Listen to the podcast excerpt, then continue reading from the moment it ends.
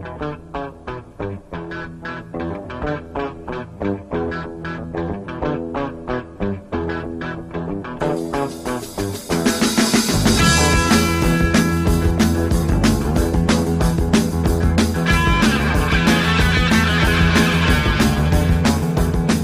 to the Rogue Bogues basketball series. Myself, Andrew Bogut, and Pro. What's going on, man? Oh, still marooned in California. I feel like um, Tom Hanks on Castaway, except I got a lot better setup than he did. You'll be surfing soon. Oh yeah, the only the only the only problem is I, I don't want to dodge those harpoons in the fucking beach, man. So or they'll or people will start throwing buckets of water on me, think I'm gonna beach whale on the fucking beach. So you know. But you you uh, you were at the pro day, the NBA pro day. What was that last week? Yeah, so a few days ago. So what they did, Bogues, is after Chicago, after the pre-draft combine, uh, so they put all the agencies can do their pro day in California, in Southern California, so they don't spread it across the country. So they had basically 130, 140 NBA GMs, executives, scouts, and coaches go and watch these like pro day workouts. And um, I watched a bunch of them that they had in Chicago because you could either do them in Chicago or do them in LA.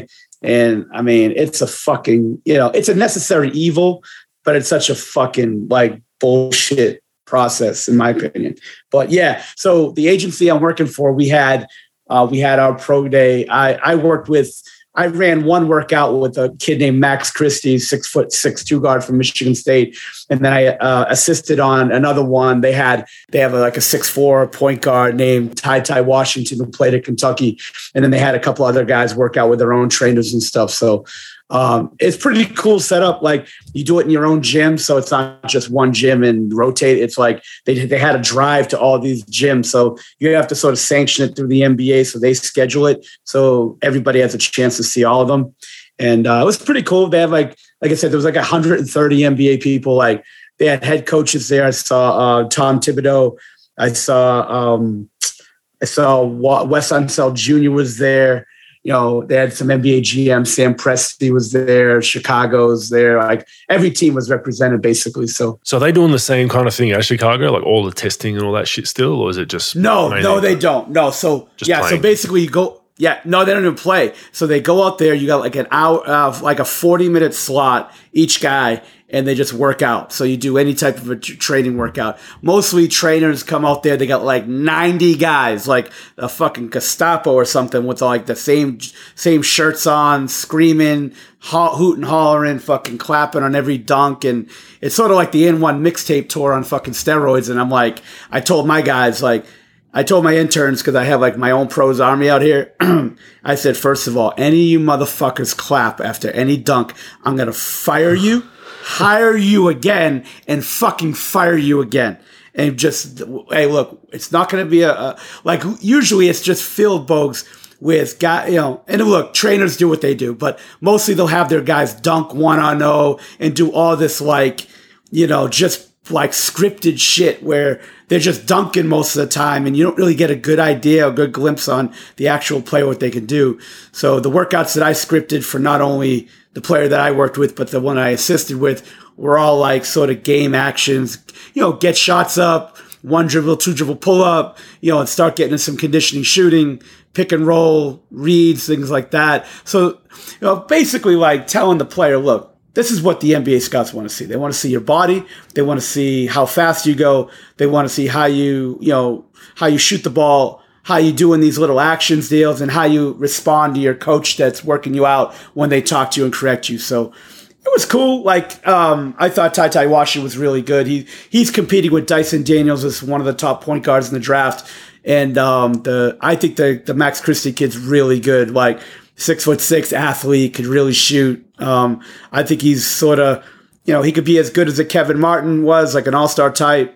Um, you know, I probably compare him in, in between like a Kevin Martin sort of, you know, Gary Trent Jr. type. He's not as strong as Trent Jr., but he's got good size. He can shoot, you know, so it was good.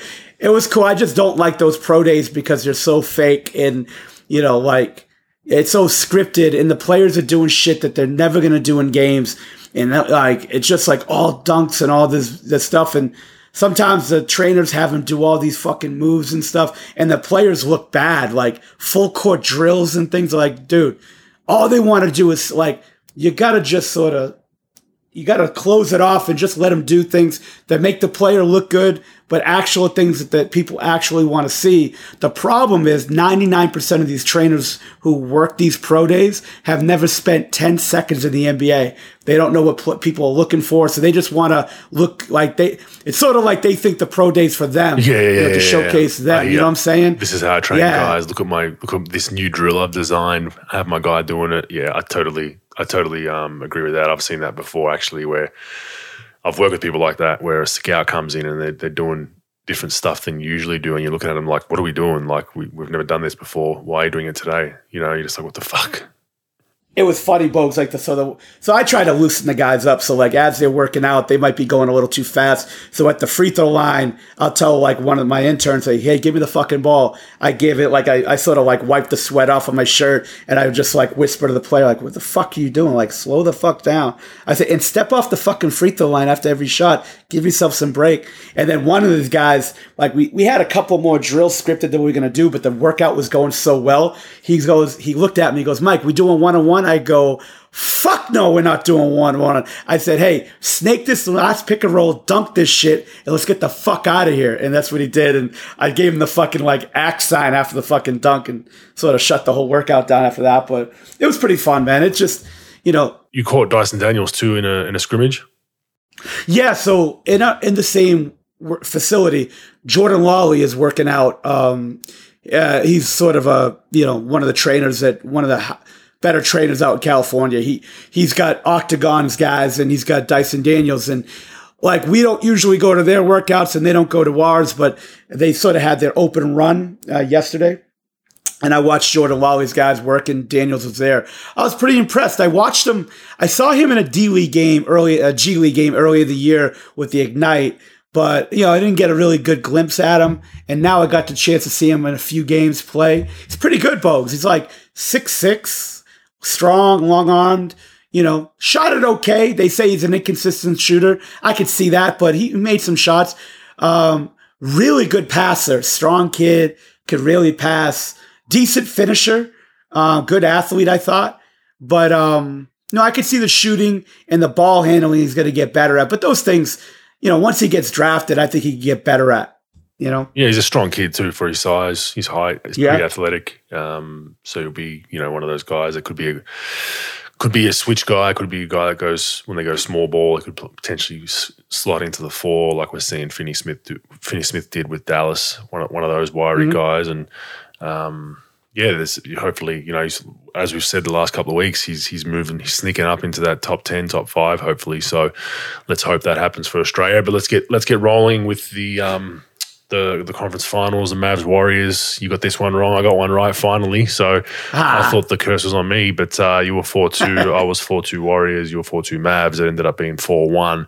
Pretty one sided series for the most part. Um, Dallas probably. You know, they they lost the series in game two, in my opinion. Um, I, I think that they they they should have won that game, not comfortably, but they were up by they hit, they got it out to twenty at one point, I think. Um, should have won that game comfortably, then going home, and then you make it a series, it potentially goes six or seven. But I think once they lost that, the gas was out of the tank, in my opinion. I, I just don't think they had much left. But um, Steph won the, the which is the Magic Johnson Western Conference Finals MVP. There's more and more awards coming out, but he he was 24 seven and six. He was solid whenever they needed needed some key buckets. It was it was him for most of that series. I was really impressed with Andrew Wiggins, pro. I don't know what your thoughts are, but he did get knocked knocked a lot um, early in the playoffs. Well, you know he's not playing that well. This that, and, and his second half of the season wasn't great but he, he was 18, 7, and 3 in this series really good defensively. I mean, on Luka especially, you just made him work. He was picking him up three quarter court for the most part, trying to turn him, tire him, tire him out, and I think it worked. Late in the series,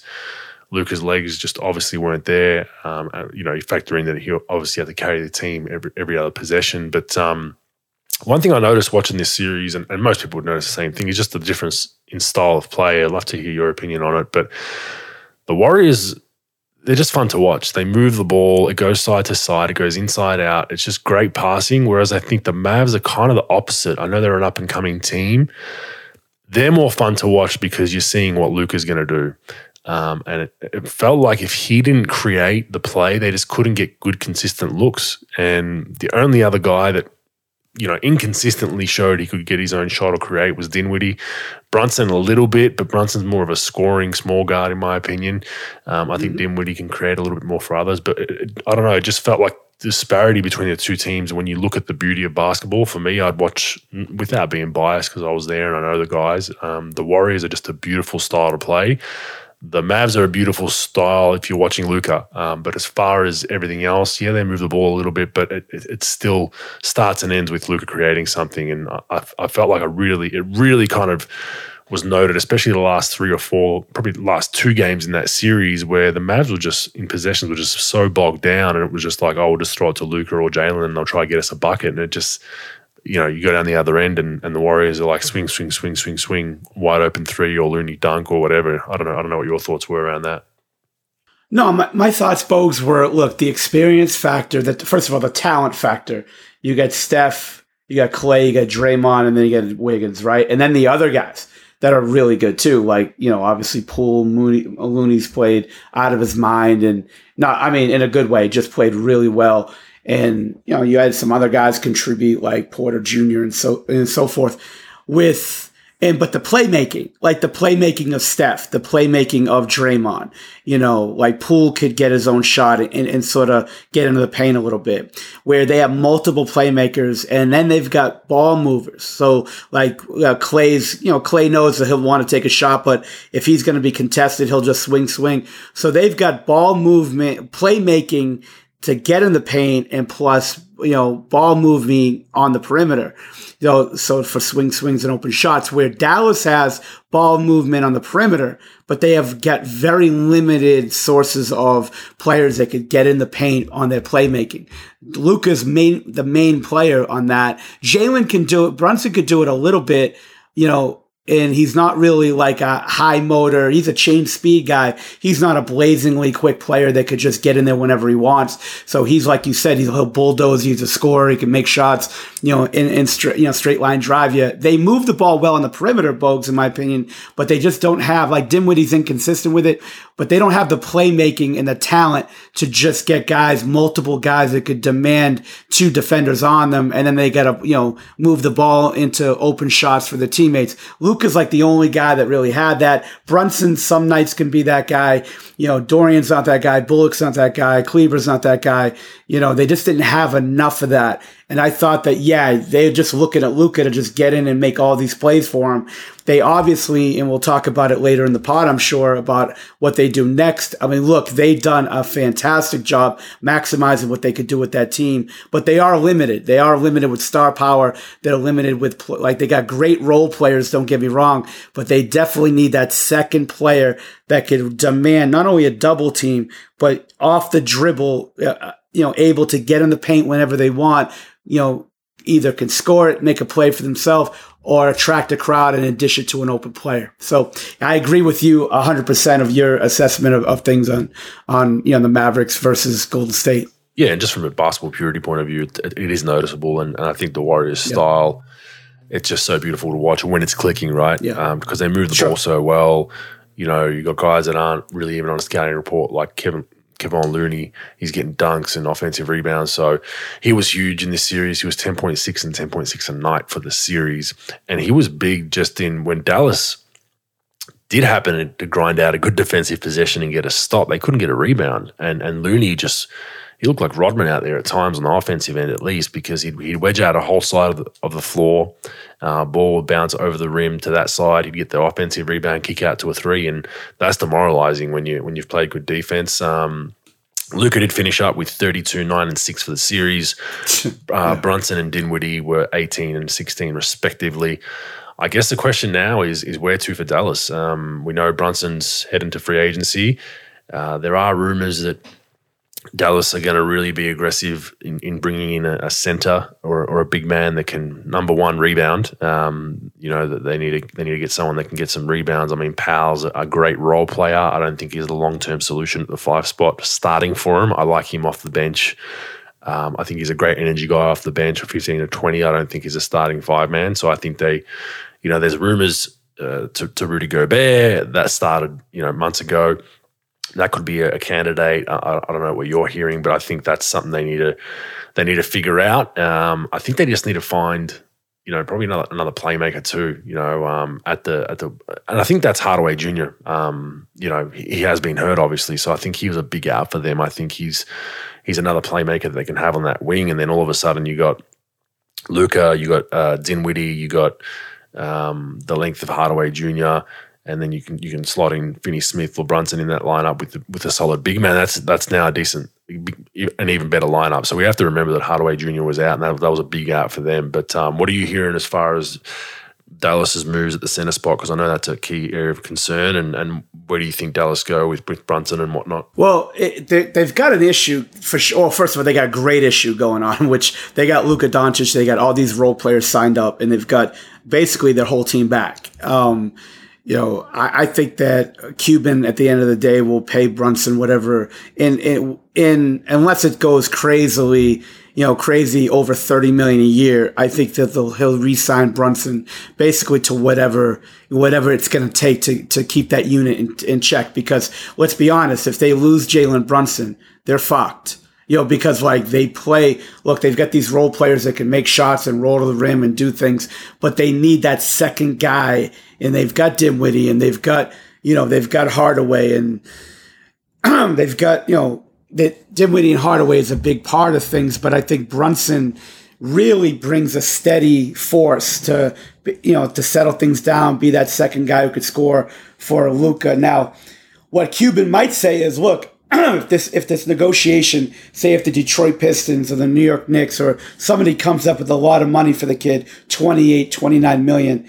they're like, look, we're gonna, you know, combine Hardaway and Dinwiddie and basically recreate Brunson within those two guys instead of spending 28, 29 million because they're to go into the tax and they'll probably go into the tax deep. Uh, maybe I'm wrong on the figures, but I mean, right now you're looking at like, here's his salary. They got like Dim, you know, they got Hardaway at 19, Dinwiddie at 18, you know, Lucas at 35, 7, you know, Bullock, they got 10 to Dorian, they got 12 to, you know, they've got a lot of guys. So they can't really do a lot in free agency unless they're moving people. They don't have a lot of room in their cap. So they could re-sign Brunson. It's their own guy. But now you coming back with the same team but same team plus Hardaway. That will be interesting because Hardaway's been out. Uh, he was out before the Dinwiddie trade with the broken foot. It'll be interesting how Hardaway and Dinwiddie fit. I think adding and a guy that could average another 17 a game could recreate what Brunson has. Brunson's not a great playmaker as far as making plays for others. He's more of a tough guy, can make shots, you know, can make easy plays. He doesn't have the vision even close to what Luka has. So do you pay 29 million and add that to payroll for another five years? You know, I think, you know, what Cuban's been good at is sort of saying, hey, that might be a little bit too much. If it's 20 million, 23 million, 24 million, I could see him re-signing him, adding Hardaway to the mix and saying, okay, now adding a center, you know, that'd be interesting. Um, I've heard LaVine's name mentioned as a second scoring option. I don't think so. Uh, but if they add Gobert, A, how do you get him? That's the thing. Like, Gobert makes, you know, good money. Well, Powell and Dinwiddie package, something like that. But now Powell's Powell's expiring at 11. So that would make sense. You know, because then you take him. But like Ainge would Ainge is going to want value back. He's going to want young players. He's going to want assets. He's going to want draft picks. So you could like throw a slew of draft picks and throw somebody like Powell in, or because they don't really have a lot of expiring deals for deep, for high money. So you're going to have to probably, um, you know, hold on for a second. Let me just get, let me get Gobert. So Gobert is at 38 votes, right? So to get to Gobert, you're going to have to bring back about 30 about 30 in salary. And so Powell's at 11. Dinwiddie you can get, but you get Dinwiddie for next year and the year after at 18 plus. So you're going to have to give him a slew of draft picks. You're going to, you know, they're not getting cap relief. You know, they're not really getting cap relief unless, you know, unless you give him expiring deals. Now Kleber's at nine, expiring. I mean, he's at a nine at a, I think he's a player option if I'm not mis- a team option if I'm not mistaken. So, it's going to be hard, in my opinion. But you know, look, I don't do this for a living with the cap stuff. It's going to be hard to get up to that thirty million to get Gobert, and then you're going to face the same problems that Utah faces: the lack of offense, the lack of free throw shooting um, with Gobert. So yes, you get the rebounding and the defense, but you know the the offensive stuff you're still going to have issues with. Um, and then also, if you re-sign Brunson for a bigger number that you want, now you're stuck with that team. Not stuck because it's a good team, but now you're going to still have the same problems. Now you're going to have really high payroll. And this is going to be a group really going forward because I don't think that they have a lot of value in trade. Like Dorian Finney Smith, people are going to want, right? Um, you know, they're going to want Kleber to a certain extent in trade talks. Hardaway has some value because he could score. Dinwiddie has a little bit of value, but these aren't guys that teams are begging to get. You know, they, they like them, but you're gonna get a you're gonna have to get a bigger asset in a trade and throw these guys in for them to say, okay, let's go. And then if you just if you trade a Dorian Finney Smith or a Dinwiddie or a Hardaway Jr., now you're sort of trading away their really special skill. Dorian, one of the best defenders in the league. Hardaway could really score. Dinwiddie's got a lot of offense on and off the ball. So it's interesting, Bogues. I think they're in a great spot because they got, in my opinion, the best player in basketball. You know, with, with Luka, and you've got all these role players that are locked in that could do some different things, but they definitely need an upgrade in a second star as far as a scorer, and they need that rebounding uh, in size inside. So that's that's sort of uh, an issue. How do you see it, Bogues? I think that I think look, they got to the conference finals. Um, I think keeping the core guys together is important. I mean, you know, you can't teach experience. You can't teach. Don't forget all these guys that are playing with Luka. Luka's a star, clear cut. They they know how to play with him. They know how to what spots to get to on the floor. They know when to shoot in the offense. So, you know, sometimes you want to you don't want to make big changes and bring in three or four new guys because there's an adjustment period, right? So I think you know, Dinwiddie's bought into his role off the bench, which is great. He could start for some teams. I think Brunson, they need to bring him back as well, just with their cap situation. I think it makes sense to bring him back. If they have to overpay, they have to overpay. I'd still like them to find a center somewhere. I, I think that they have a real big rebounding issue. And, and part of that is because they do go small and they, you know, they do go small with, um, especially against the Warriors, they went small, but they do go small a lot. Even even the last couple of years, the infamous Clippers series and all, all those games where they where they, where they um, sorry, the Utah series where they where they go small and really try to isolate Gobert. I still think they need a, a five man that can rebound at a high level. Um, like I said, Powell's just Powell's an effort guy, an energy guy, not not a fabulous rebounder. Um, he's consistent, so I think getting that upgrade at the five and doesn't need to be a Gobert. Maybe you know, even even someone like a Whiteside or just someone that can provide um, a bit more rebounding for him. Um, if they if they're cap strapped and they can't make a trade, he's trying to go after someone like that as a backup, maybe, or or someone that you can start and then bring in powers the energy minutes. That's what I'd like him to address. But I I think I don't think you're throwing the baby out with the bathwater. I think they've had a hell of a year. Uh, Luka's got his feet wet now in the conference finals. Um, you know, this is the first time they've been out of the first round in a long time. So I think it's the arrow's pointing up and they've got a lot to be excited about. A few small tweaks along the way, maybe a vet min guy, maybe a buyout guy um, at All Star break next season can put them over the top and get them to potentially a final series. So, um, um, yeah, I think they've had a fantastic year. They should really be proud of what they've put together and Luka's going to get better and better, but uh, I wouldn't. Yeah, I wouldn't make too many big changes. I just try to get get their rebounding addressed and then go from there. So, Bogues, how about Andre Drummond as a name because he's going to be an unrestricted free agent? Would you would you bring him in or no?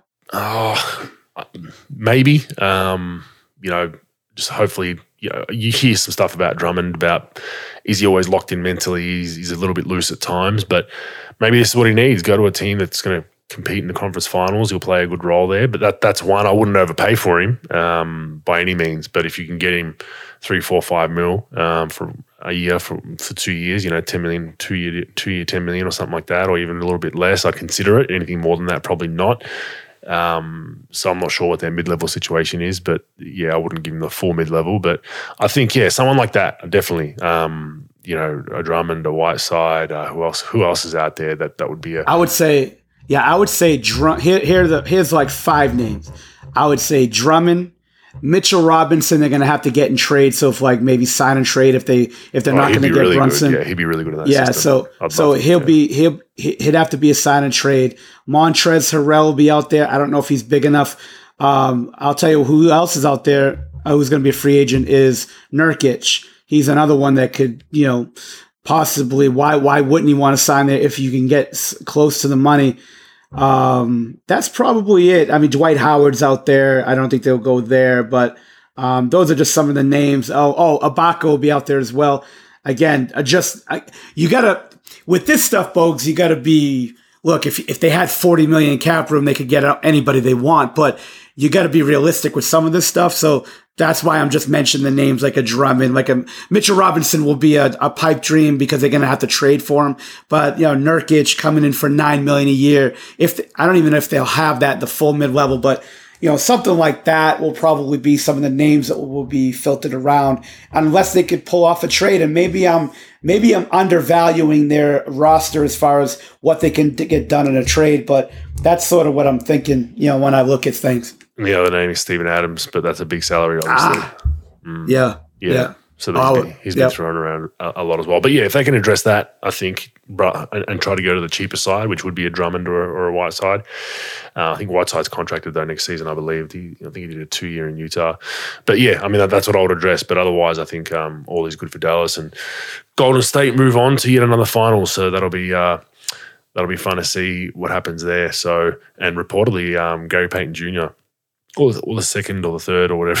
I, I, get confused, but uh, he's yeah. he's reportedly going to be back for game one or two. So that's a that's a huge sign because I thought I thought with with I thought without him, I thought that was you know I thought they'd put him on Luka and slow Luka down a lot with with with uh, Payton, but with him out of the series, that's why I thought they'd at least get a couple more games. But uh, Wiggins did a fantastic job. All right, Heat Celtics, swingy series, real swingy series. Um, I mean, we we all thought after Miami's game four and five performances, they were absolutely horrible in both of those games.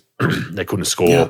They scored eighty points in game uh, five. Just just not great. Um, rumors that you know Jimmy Jimmy Butler's potentially carrying an injury. There's other guys that are hurt. Kyle Lowry with a hamstring. Blah blah blah blah blah. But you go into game six in Boston and you think, you know, this series is over. They're not going to lose in Boston. They're going to wrap it up and they're going to go and, and, start preparing for Golden State. And Jimmy fucking Butler, I mean, 47, 9, and 8 with four steals on, on fantastic shooting clips.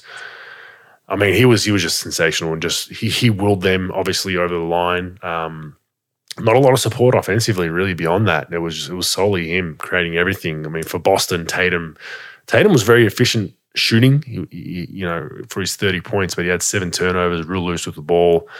Um, but yeah, we're going to a game seven in Miami, so we know that favors the home team by 80 plus percent in, in NBA history. Game seven, home team usually wins. But we've seen we've seen the opposite. We've seen um, you know Dallas go into Phoenix and smash them by 40 odd. Uh, but this series is, yeah, it's interesting. It's up and down, and it is a bit of a chess game. You know, both these coaches are very well equipped in the chess game and making adjustments, and it's been good to see. There are some injuries pro. Um, Tyler Herro is reportedly 50 50 for game seven. Smart, he's banged up again. Williams uh, for Boston, banged up again. Um, so who knows what happens there? I, I thought without Herro, um, that they would they would struggle just with this that that added I think he's their next best scoring punch of a guy that can get hot and get him a quick 20 30 I thought with him out of the lineup they would really struggle to score uh, a friend of mine's a Miami Heat fan and I was going back and forth with him loves Jimmy Butler and I said I just can't see you guys scoring and, and I, I, was looking looking really good on game you know game 4 and 5 because they couldn't really and then they come out and have this performance. So this will be a great game. Um, I think it's going to go down to the wire. I think it'll be a close game. I think Boston I think Boston just came out in game six and just thought, we're at home. We've just punched, uh, we've found the magic potion against Miami. They can't score on us. Our defense is great. We're in Boston. We'll get this win and we'll cruise to victory. And in playoffs, that's not the case, and they've, they've stayed alive. So that's been uh, fun to watch. Tatum, uh, Tatum and Brown are both averaging 24 a night for uh, for Boston. Um, Butler Butler's averaging 24 a night for uh, for them, and and then the next best scorer with for for, for, for Miami is Bam with 13, which was kind of alarming when I looked at it, um, but it does go in with what we're saying about them not being, being able to score. And then it's pretty balanced beyond that. There's a bunch of guys with nine, eight, seven, six, six. So we both had Boston 4 2. Um, trouble might be brewing for both of us, Pro, because like I said, 80 plus percent chance for that home team in game seven. Uh, what have you seen so far in this series? Well, first of all, both you should have ran for the fucking hills when I picked Boston and Dallas. So you just go the other side. Let's be honest. I mean, how how long do you? No, you've been good this trade? Besides exactly, the Denver, though, besides the Denver like, Golden State pick, which was just outrageous, I thought most of your picks were, were pretty good. Dude, it's like Bitcoin, right? When it's at like 70,000, sell that motherfucker. Cause you know, like the next day it could be at like 11 grand. And that's basically what I was. I mean, come on. How, how, how long can you ride that train for? I mean, I'm a walking fucking nightmare when it comes to predictions. But, um, I thought fucking Boston was going to be a playing team at the beginning of the year. So that's how much fucking I know. But no, look, I, these series, you know, like I said, I was a part of with Kobe in 2010 when I thought they were fucked. You know, Bynum was hurt. Uh, Boston was killing them. They just had all the answers. They had no interior help. Fucking, you know, Lakers had nothing off the bench. And then Perkins gets hurt. And then the fucking series swung, right? And then like everything that you thought was going to happen just went reverse. And then Lakers just jammed it down their throat and still had a tweak, you know, they had to still win the last two games know, they were down 3 2, went back to LA for two, and then they ended up sealing it. So for Miami, Boston, we, you and I were on the right track. Like Boston was killing it. You know, Jimmy Butler sort of like in those middle games really, you know, didn't look good. They didn't have any scoring. You know, they, they're trying to will their way to win. I mean, not, you can't get anything. Oladipo, inefficient. Strus really wasn't it. You can't really rely on Tucker to be that guy. Herro out. So you just thought everything was you know swinging Boston's way with those two guys and ba- Tatum and Brown and you know Smart doing what he's doing. Horford looked great. You know, even without Robert Williams, they were they were looking really good. And then you watch last game, like you said, I think I mean I think that's normal for all NBA teams closing out at home. You know, it's really hard you know, on the road to really you know to tie this thing up and. That's what they did. I think it was just their defense. I think it was Adebayo screening. I was Bam screening you know, like Jimmy Butler playing center field when they put two on the ball on Tatum, and Tatum would just loft up this pass out of the yeah, trap. It crazy. And then fu- yeah, yeah, and they just fucking that's what they did. They put two on the ball. You can't loft those fucking, you know, those hanging curveballs up because somebody's going to just snatch it out of the air and that's what they did. You know, uh, if it wasn't Butler, it was like Lowry, who looks like he's 70 years old because he's so banged up and he's still getting to the rim. Takes 8 charges a possession. It's uh, yeah, it's unreal. And his look, he's he's de- hey, he's definitely gonna win the Golden fucking Globes. Of, oh man, he, he slides fouls, in. Right? Honestly, so we watching their games. He slides in every possession. He's sliding in, trying to take a charge on someone. It's unbelievable, oh, man. man. It's, it's unbelievable. Good. So like, yeah, and look, and I think that if they do get by, and I think Miami will probably win this game seven just because of the numbers. But even if they do, like Butler is their own. It's going to be the same thing that they had two years ago when they went to LA against LA in the bubble. Like you got Butler and there's just no one else that could score. Like, you know, I don't think Herro, I mean, I don't know. I'm not a fucking doctor, so I don't know about his injury, how long it's going to take for him to get back. I just don't see Herro being that guy in the finals coming off an injury. They just, they just don't have it. Oladipo is just too inconsistent. He can't make shots you know, uh, Tucker could make corner threes, but the, you know, you know, Adebayo, you know, Bam could you could you know you could screen him and just roll him, and he could create a little bit, but they just don't have that score. And I don't, I could see them getting by Boston because it's at Miami. I just don't see them getting by Golden State at this point. And for Boston, they just got to go in there, take care of business with the ball. Like, just don't fall in love with the three. Attack the basket. Fucking, you know, move the ball, take care of the ball, get good shots, and don't turn the fucking thing over because turnovers and offensive rebounding you know, letting up offensive rebounding second chance points are absolute fucking killers that you have to take control of. And you got to say, you know what? No fucking more. Or it's going to be an ugly fucking, it's going to be an ugly game seven for them. Yeah, it is, and and uh, just looked up Tyler Herro. He's got a groin injury, so oh they, shit. Yeah, who knows? They, they haven't released kind of the extent of that injury, but that um, that is not good because when you you know the groin a groin could be a week or two, or it could be two two or three months. You just don't know the, the, the extent of the strain. But he is averaging thirteen point five and four point one rebounds for him. Um, you know, the eyes are pointing at Duncan Robinson for a big game seven, pro. He's going to give. Oh, fuck. He got he got six minutes in the last game. He, he, he made a few shots in that blowout winning game, uh, blowout loss in game four. So you you thought, you know, sometimes you know playoff series where you get, you know, it's a close series and you're getting blown out, and you put in a guy that's been struggling and they hit some shots. You sometimes think, shit, you know, this is probably their they're in their groove a little bit. They've made a couple of shots. He didn't shoot it well, but he made a couple of threes. You, th- you thought maybe he'd get back in the rotation, but he's only played six minutes the next night. But um, he's he's probably the guy you got to look at. Like he's he's I don't know where you, how you play him because every time they put him in the game, he basically fouls immediately because they put him in an action and then try to pick on him. Um, but yeah, I'm, i mean, I'm not gonna I'm not gonna go against my pick. I've learnt my lesson in the last series. I'm gonna stay with Boston. I'm gonna go against the odds. I think that Boston get in the film room, and I think um, Udoka shows all the turnovers, like you just said, and says, "Look at this shit. If we just clean this up, if we just they had 17 turnovers last game, we can get that down to 12. You know, league average somewhere around there. That's five extra possessions. We lost by eight points. So I think that's a fix for them. Um, give credit to Miami. They're long, they're athletic. I think Oladipo should get some credit. He's bought into a role. You know, he was a you know, number he was a number one option in Indiana for a bit there. He's he's been on teams where he was he was a go to guy, um, and he's bought into you know just being a defensive stopper and, and taking a shot when it's available. So you got to give him credit. I think he's been really good for them defensively, especially. But yeah, I'm, I'm going to go with Boston. I'm going to stay with my pick. It's going to be four three instead of four two, and it's a it's a you know not a not a great chance for for me percentage wise, but I just don't want to go backwards and forwards. So I'll go opposite you, pro, and I'll, I'll stick with Boston. Bogues, I'm going to do something out of character, man. I'm going to be like that asshole in the movie Titanic, dress up as a fuck, uh, pregnant woman, and jump on one of those lifeboats, man. I'm getting the fuck off that Boston ship. I'm to go with Miami in this one. I mean, come on. I'm to be, I'm to make our boy, uh, uh, Bob Voulgaris happy. I'm to go with the odds. I'm to go with the numbers. I'm to be analytical on this one Finally, for the analytics. first time in my fucking life. Mm. Yes, it's creeped in. I'm sorry. I'll be a hypocrite. I'm to go against Boston, go to Miami, which means, you know what? Fucking Boston's to win this one. But I'm to go with Miami. I'm to switch off. I'm to jump on the lifeboat. I look like I'm pregnant anyway, so I don't really have to dress up for the part. So I'm going to go with Miami on this one. Okay. I'm looking forward to watching this one. I'm going to go to drop the kids off at school, get a quick workout in, and then drive home as fast as I can and get this. I just, I just hope it's not a blowout because a few of these, a few of these games where you're like, this is going to be a great game, and by the time I'm finished making brunch or breakfast or lunch, I'll turn around and I'm like, what the fuck? I'm trying to enjoy my meal in a close game, and it's a 30 point game. So hopefully. Uh, Miami, Boston. If you're listening to Rogue Bogues podcast, make this a game. All NBA teams were announced. Pro. Um, I'm going to go through these real quick. First team is Booker, uh, Doncic, Giannis, Tatum, Jokic. Second team, Curry, DeRozan, KD, Joel Embiid, Ja Morant.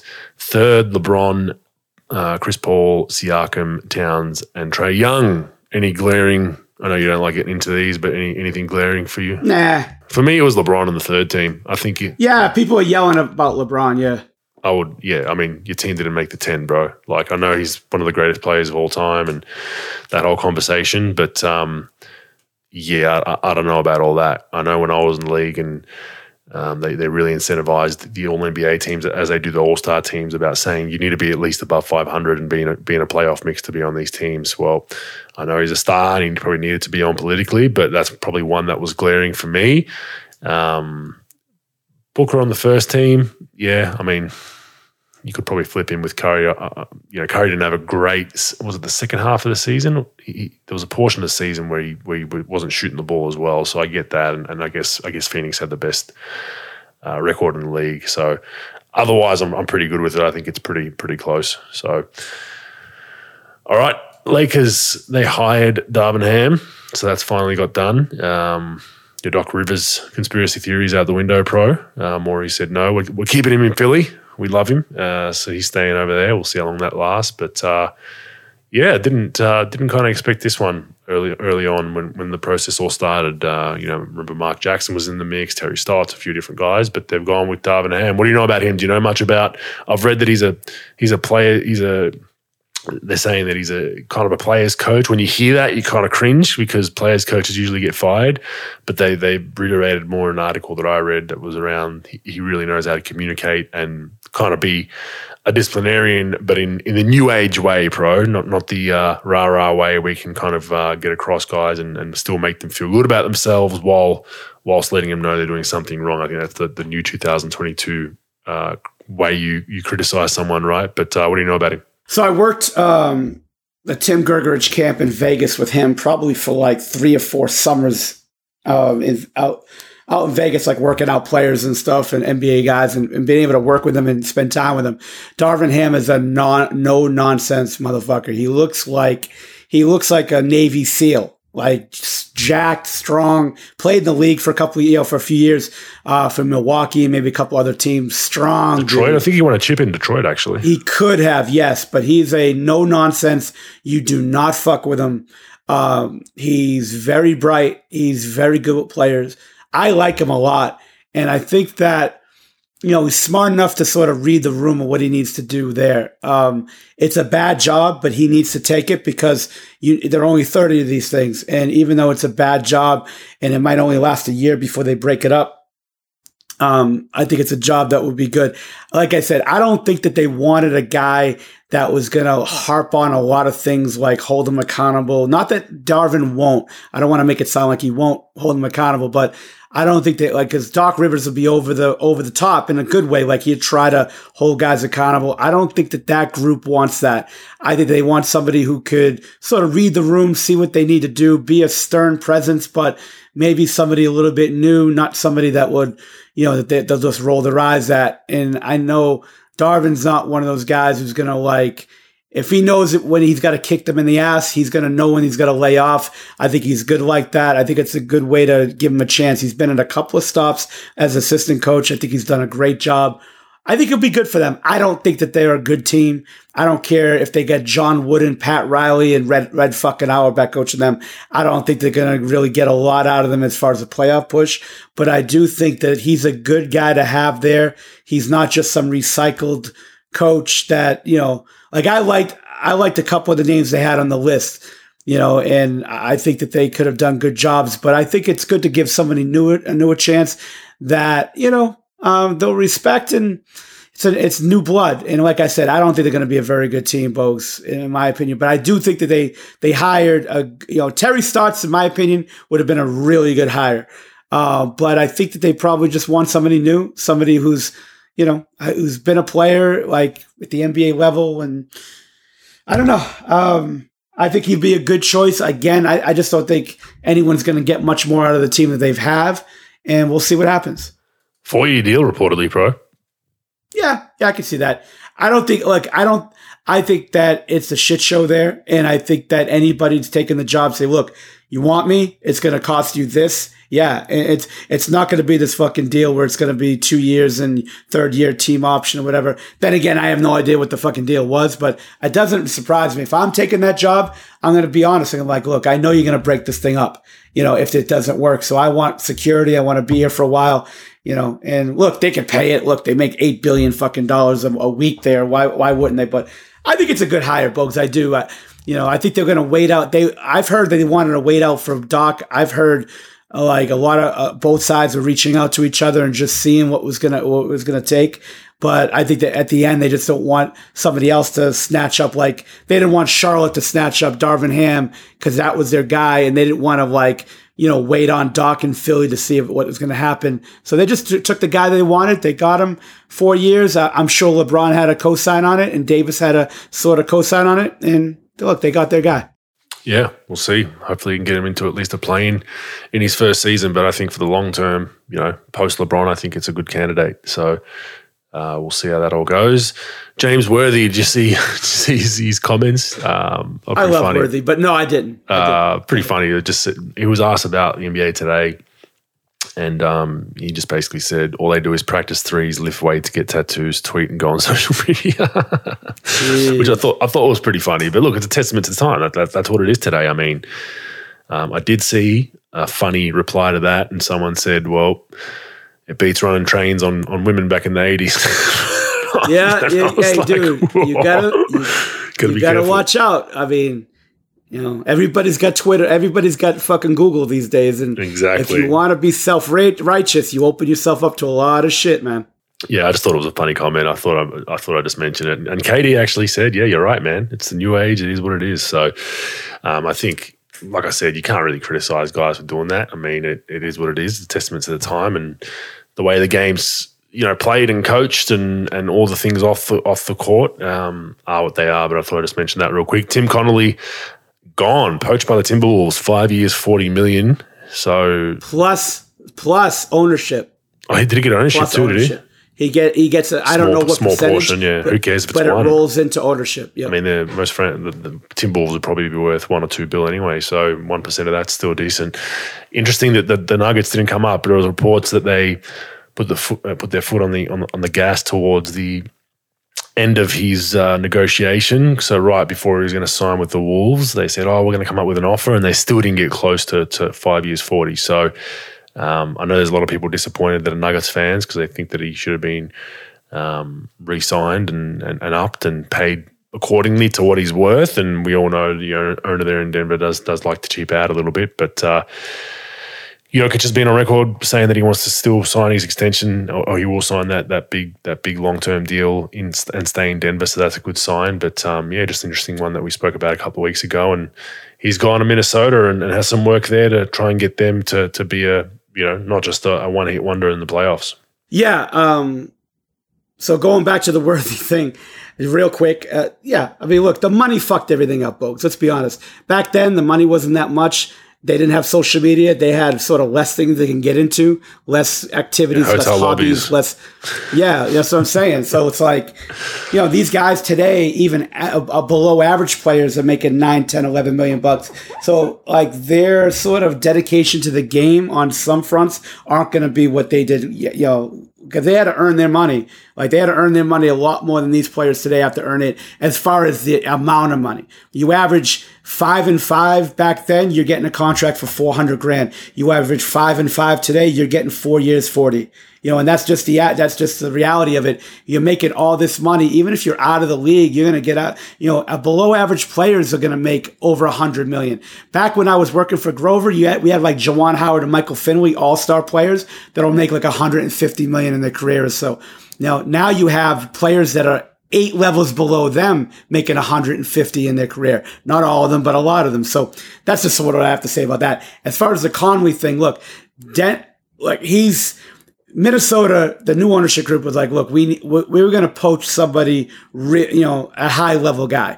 They're not going to get Sam Presti in Oklahoma City, which is the best, best GM in the league. You're not going to get guys like Pat Riley. He's sort of in Miami, you know, for the rest of his life. You know, all these other GMs and things that are really good, they're not going to be able to poach. So, you know, they took advantage of the fact that Denver, their their ownership group notorious for for underpaying their their employees as far as their upper management and things.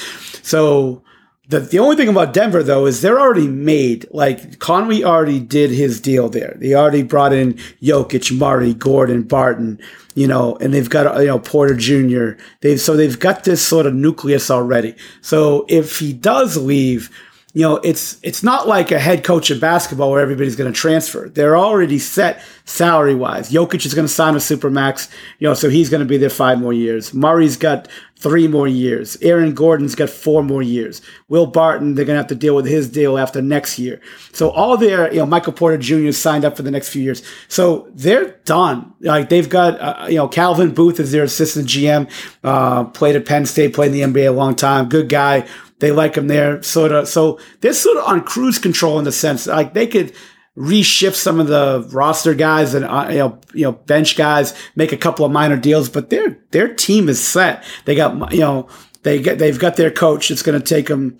You know they've got everything signed up. So like him leaving is a big blow. Don't get me wrong, but they they've got the nucleus now for Minnesota you know, getting look, they need a guy. They they need a guy that's going to sort of you know right the ship. They've they've made some great great strides in their team, but now they, they still need some shift. The only thing is they're a playoff team. They're not going to be drafting top four, top five like they've been in the past. So it's not like they're going to get all these assets right away. He's going to have to retool the roster. Look, you know, D'Angelo Russell is on an expiring deal this year, 32 million. Towns has got one more year after, uh, he's got two more years, excuse me. You know, Beverley, um, Beverley's on one more year at 13 million. Like, so they've got some, they could restructure the roster a little bit. The issue, Bogues, here is they've got this roster together. They've, they're a good team with the roster they have. The problem is if you start trading, like, what are you going to get for Karl-Anthony Towns? Are you going to get 70 cents on the dollar? Are you going to get 80 cents on the dollar? You know what he's going to give you. You know, you know he's going to be 20 and 10. You know what Russell's going to give you. I would say Russell's probably going to be the guy out the door. But even as flawed as Russell's game is, what are you going to get for him in trade? Some, a couple of draft picks, a couple of decent players. You ship him to New York for what? Like, you know, um, you know, we're going to shift him for. You're going to uh, Fournier and uh, Walker. You know, Kemba Walker. Like you're not going to get much. So you might as well keep the roster you got. But there's not a lot of additions you can make salary wise. They, I don't know what they have in room. They might have like 15 million in room or so. You're not going to get a great player for that. So it's going to be a long range project. Now, the one thing they do have is Anthony Edwards, who's going to be a star in the league and a perennial all star, in my opinion. But they need more. And he's a good guy to have. He's a good guy. They, they took advantage of the fact that they knew that Denver wasn't going to give him an offer. And hey, eight, $8 million a year is life changing money. And Tim Connelly's good. I, I know him when he's in the Washington Wizards. He, he, you know, he's a smart guy. He's, he's done well in Denver. He's a good guy to have. He's going to organize. He's going to keep you in contention. He's going to work his, his, his magic. Uh, but it's not like hiring, you know what I'm saying? It's not like hiring a big time head coach in, in college where you're going to get all these recruits that want to come. And, and the NBA, you got to deal with the salary cap. You got to deal with rules. It's not so easy just to flip a team. So it's going to take some time. It's going to probably take, he's probably going to have to earn every dollar that 40 million over five years. It's probably going to take three or four years to really make a big punch uh, with that organization. But I think they hired the right guy. Yeah, they did. And it goes to show how much executives are making now. They've really taken a huge bump up in salary as well as as we spoke about players not too long ago with the James Worthy comments. Executives are now getting getting a boatload of cash as well. I mean, he was he's he's a, a very well respected um, person in the league and an executive, but you know he's not up there with like you said the the the Presties and the Pat Riley. So yeah, it's it's it's it's good for everyone. Everyone's reaping the rewards of, of a league making a shitload of money. All right. Um, the Pelicans, I just read this actually, which was interesting. So they don't want to offer Zion the full max pro. Um, he's been on record as to saying that he wants to, he'd love to sign it, saying all the right things. I just read that the ownership group there, um, they also own the, is it the, what's, what's the football team there? The Saints? Is it the Saints? The Saints. The yep, Saints, Saints yeah. Yep. That um, she wants to do a a football type deal for Zion. So they don't want to give the full five years and they don't want to give a full guarantee.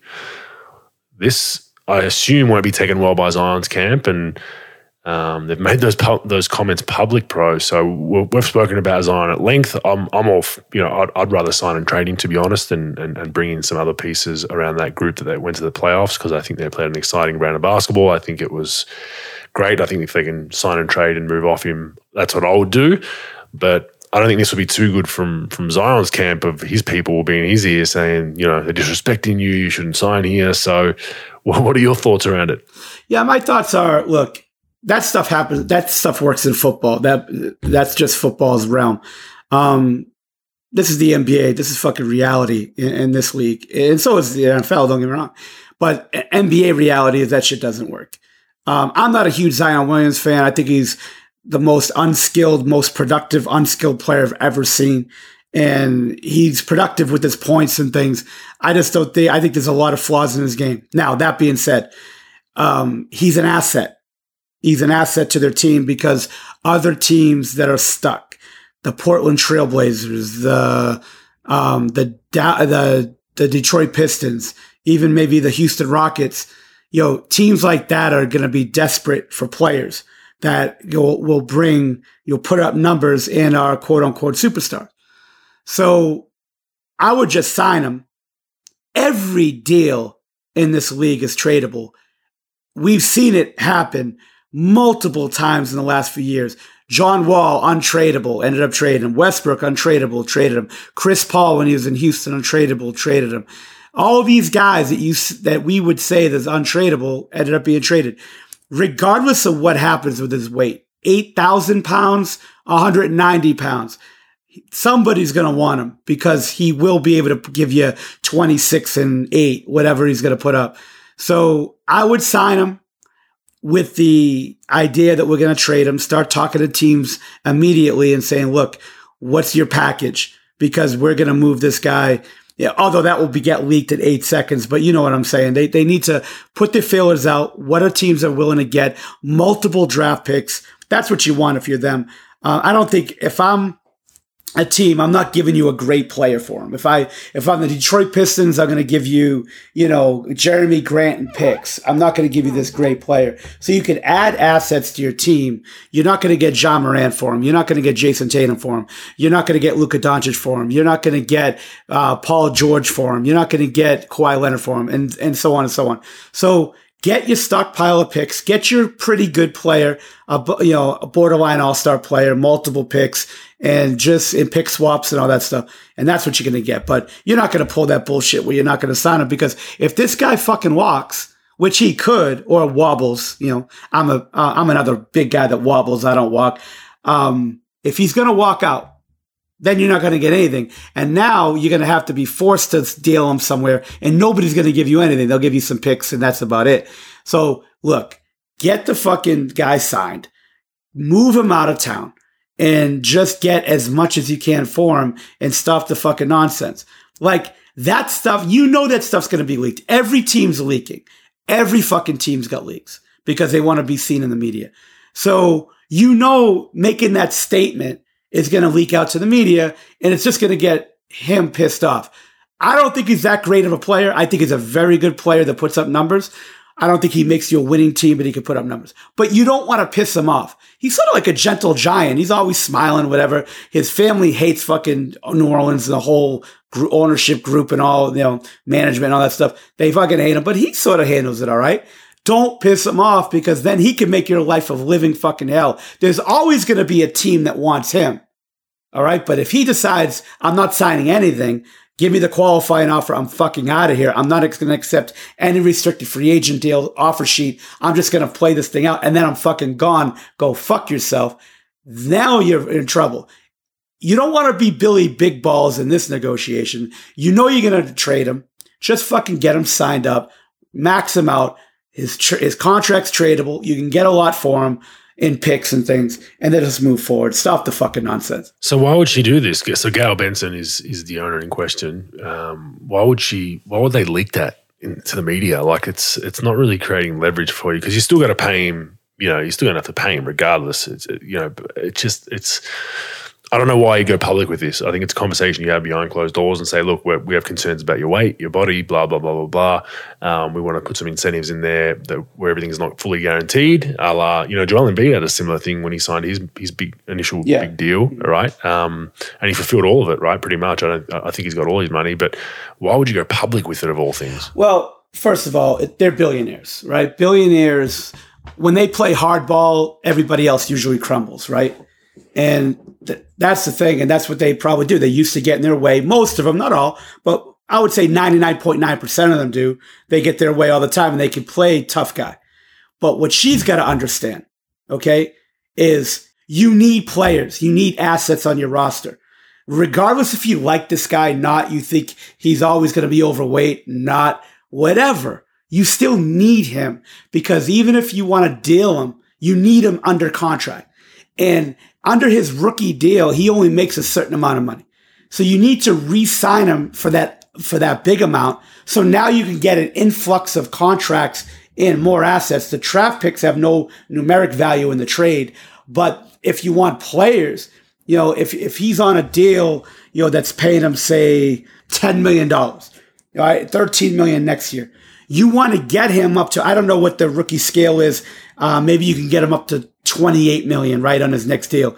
So you need him at that 28 number. So if you want player, more players back in trade, maybe you get a better player, but you don't, if you're going to deal him sign and trade at 13, that's not what you're going to get back in trade for if you do have him at 28 and then wait the six months that you could trade him in December after he signs his deal in that July. So, like, hold the fucking horses. You like, it's the dumbest thing ever to say something like that. But people just like they don't think. You know, even if you say it in the public or private around your circle, at least three people out of your circle, out of your six people in your circle, at least three are just direct links to the media. And they, it's going to get out. It's going to get out and it's going to get out anyway. But that's, that's just asinine to say. You need assets and he is a asset regardless of what you feel. And just, just sign the contract and get him the fuck out. But don't say things like that because if he says, peace, I'm out, you know, I'm out, you know, I'm, I'm going to sign the qualifying offer at 23, 24 and I'm fucking gone.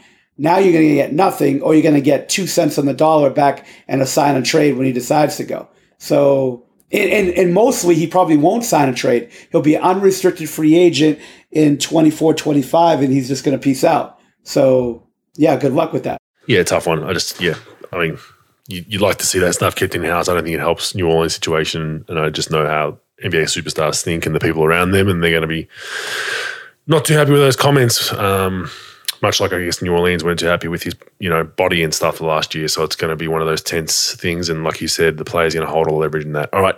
Did you see Draymond Green's comments? Uh, he got asked after they won the, the game five. Um, Shaq asked him who they want to play. This was obviously before game six. He said he's not going to say who they want to play. And then they pressed him and pressed him. And then he finally said, I think Boston's going to make the, the finals. We're going to, we're going to see Boston. If you ask, if you're putting me on the spot, we're going to see Boston.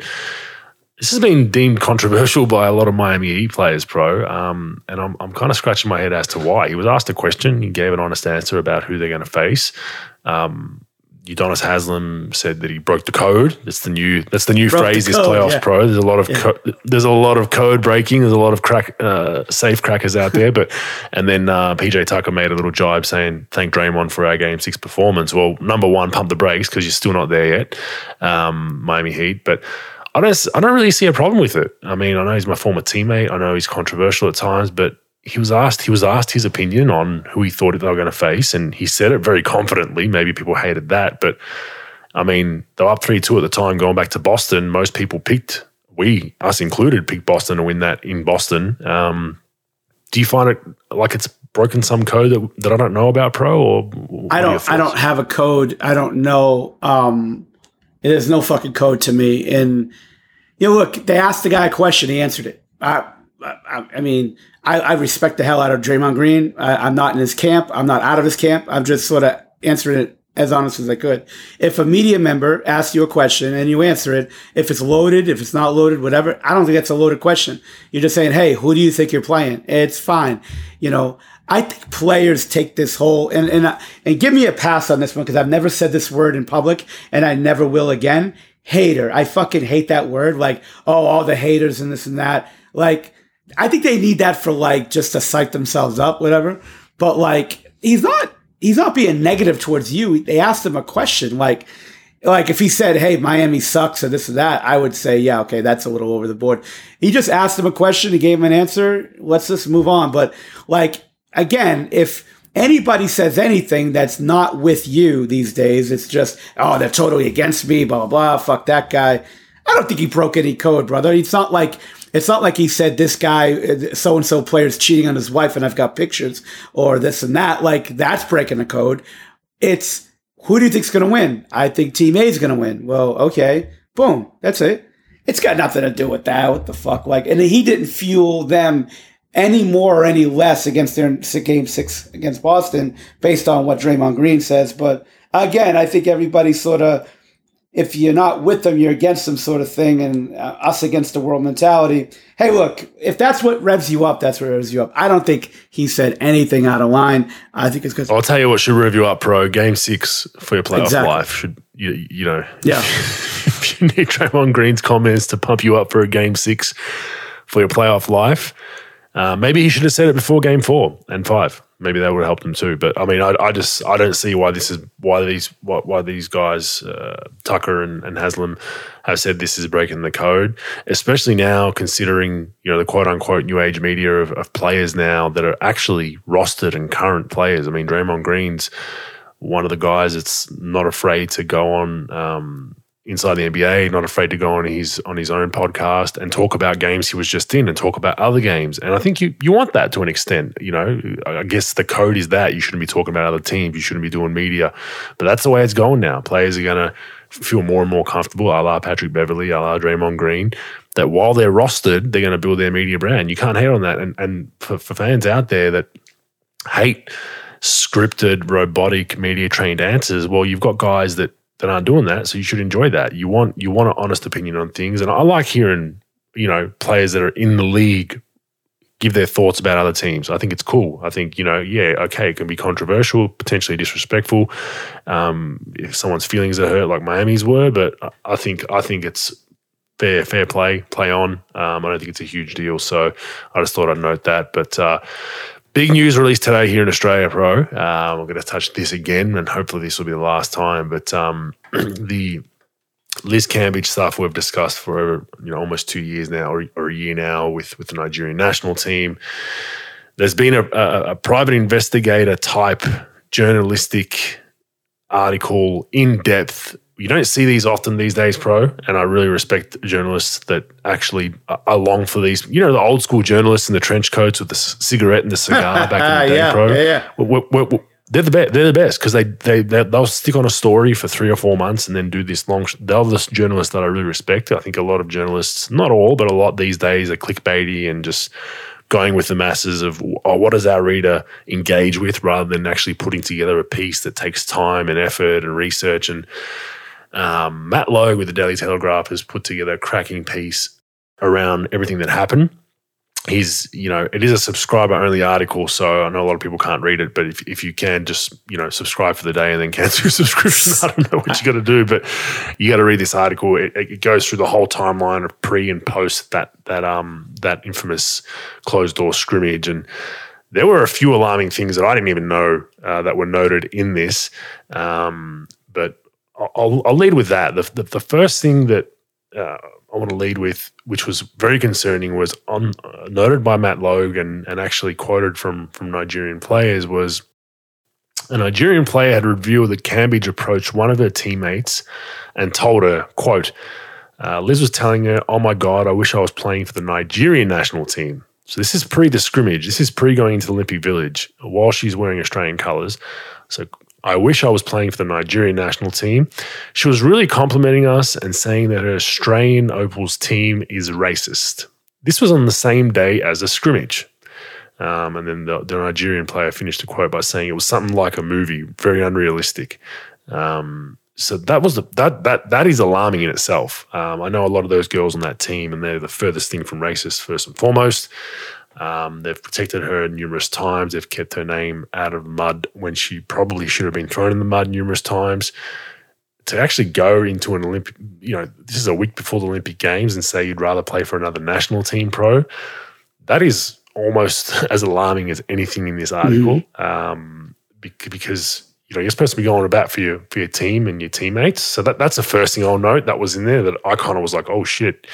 But here's the timeline. Um, he, he, broke it down pretty well for everyone out there.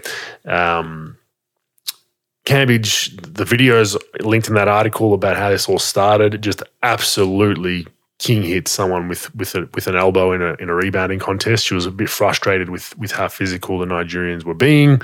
You know, they're all half her size for the most part. You know, quick, agile. You know, in her a little bit, and anyway, a bit of a wrestle on, on the right side of the block. Someone shoots it. Uh, Liz moves to the middle of the paint to go for offensive rebound position, and um, you know, getting battled by by a opponent and just wallops her right in the temple. Um, you know, the Nigerian girl kind of stunned, dazed, confused for a bit.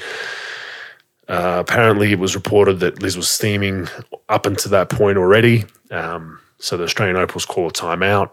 Uh, they calm her down. Um, one of the Opals players said that they were surprised they didn't take Liz out of the game as well, which they didn't.